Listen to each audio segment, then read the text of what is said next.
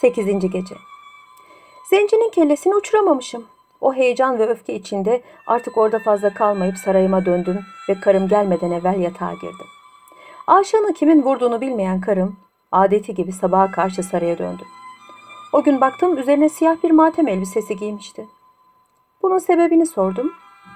Kardeşiyle anasının babasının ölüm haberini aldığını söyledi ve gece gündüz ağlamaya başladı. Onun bu hali bir yıl sürdü. Gün bana ölen aile halkı için saray içinde bir türbe yaptıracağını, kendisinin de bu türbenin yanında yapılacak bir odaya kapanıp yas tutacağını söyledi. İsteğine karşı gelmedim. Dediğini yaptırdım. Kadın bir gün benim haberim olmadan oraya ağır hasta olan ve hiç konuşamayan zenci aşığını gizlice taşıtmış ve orada ona bakmaya başlamış. Bir gün usulca türbeye girdim. Karım zencinin başucunda ağlayıp dövünerek şu beyitleri söylüyordu. Senden uzak kalalı yıprandı deli gönül. Her zaman seni sevdi. Ah yandı deli gönül. Şu yanan vücudumu ne olur yanına al. Mezarda da benimle ol. Orada da benimle kal. Başucumda durup da kulak verirsen bana, ruhumun iniltisi seslenecektir sana. Artık onun ıslah olacağından ümidim kesildi. Kılıcımı çekerek ortaya çıktım. Bu ancak vefasızların ve hainlerin ağzından çıkacak sözlerdir diye haykırdım. Onu öldürmek istedim. O sırada karım zenci aşığını da benim yaraladığımı anlamış olacak ki bir adım geriledi. Bir şeyler mırıldandı. Kılıç elimden düştü. Bayılır gibi olmuşum. Kendime geldiğim zaman vücudumun yarısının taş kesildiğini gördüm. Birçok gizli bilgiler bilen karım bana yaptığı yetmiyormuş gibi bütün şehri dümdüz etti. O gördüğünüz balıklar vaktiyle ülkemizde yaşayan dört büyük soydan gelen ülke halkıdır. Sihirbaz karım beni bu hale koyalı her gün beni etlerim kanayıncaya kadar kırbaçlıyor ve yaralı vücuduma kıldan bir elbise giydirerek zenci aşığının yanına gidip kuvvetlenmesi için ona yemekler ve içkiler götürüyor. Hükümdar bu sözleri işitince merak etmeyin dedi. Ben sizi ölünceye kadar unutmayacağınız bir iyilik yapacağım. Yalnız bana bu türbenin nerede olduğunu tarif edin.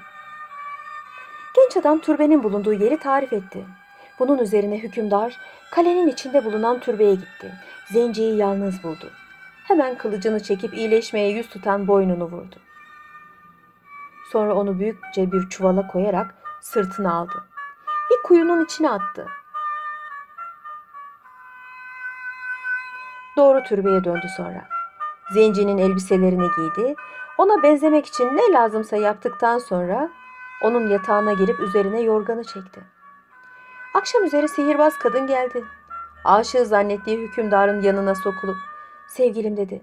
Sana bugün iyi yemekler ve çok güzel içkiler getirdim. Kalk da beslen. Senin aşkından yanıp tutuşuyorum. Biraz canlan da eski zevk ve sefa gecelerimizi tekrarlayalım. Hükümdar zencinin sesini taklit ederek cevap verdi. Senin kocan olacak herif beni rahatsız ediyor. Her gün onu dövdükçe bağırıyor. Sen yanından ayrılınca insanın içini parçalayacak halde ağlıyor. Gel sen onu eski haline çevir de beni rahatsız etmesin. Benim hatırım için onu affet. Sabah oluyordu. Şehrazat hikayesine burada ara verdi. Ertesi akşamda şöylece yeniden anlatmaya koyuldu.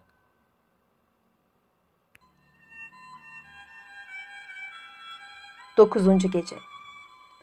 Bu sözleri duyunca genç kadının kalbi yumuşadı. Aşığının dileğini yerine getirmeye karar verdi. Hemen türbeden ayrılıp kocasının yanına gitti ve onu eski haline çevirdi. Sonra koşa koşa zencinin yanına döndü. İsteğini yerine getirdiğini söyledi. Zencinin kılığına giren hükümdar buna memnun olmakla beraber yıktığı şehrin de yeniden canlanması için ne lazımsa yapmasını ve ancak bunları yaparsa tam rahata kavuşacağını söyledi. Sihirbaz kadın hemen bu isteği de yerine getirdi. Sonra tekrar türbeye döndü. Zenci aşığına istediğini yaptığını bildirdi. Zencinin kılığına girmiş olan hükümdar, aşk olsun sana dedi. Ver elini öpeyim. Sihirbaz kadın elini uzatırken hükümdar koynunda sakladığı bir hançeri çekip yıldırım gibi bir vuruşta onun leşini yere serdi. Bu sırada sihirbaz kadının genç kocası kapıda bekliyordu. Hükümdarın elini ayağına sarılıp teşekkür etti. Hükümdar da ona yurduna gelmesini, kendisini bir evlat gibi bağrına basacağını söyledi. Delikanlı hükümdarın bu isteğini memnunlukla karşıladı. Bir zaman orada beraber kaldıktan sonra her ikisi kalkıp hükümdarın memleketine yollandılar. Hükümdar yurdundan ayrılalı tam bir yıl olmuştu. Başına bir felaket geldiğini zanneden veziri ve muhafızları çoktan şehre dönmüşlerdi. Hükümdarlarının sağ olarak ve yanında asil bir misafirle döndüğünü görünce sevinçten ne yapacaklarını şaşırdılar. Hükümdar yol yorgunluğunu giderdikten sonra ihtiyar balıkçıyı yanına çağırdı ve ona şu müjdeyi verdi. Senin iki yetişmiş kızın olduğunu haber aldım. Bunlardan birisini bana, birisini misafirimiz olan Mehmet Şah'ın oğluna vereceksin. Oğlun da benim haznedarım olacaktır. Balıkçı yerlere kapanarak kendisine layık olmadığı bu nimete ulaştıran hükümdara teşekkürler etti ve emirlerini yerine getirmek için izin istedi. Birkaç gün sonra balıkçının kızlarına görülmemiş bir düğün yapıldı. Bir ay sonra da Mehmet Şah'ın oğlu karısını alıp yurduna döndü.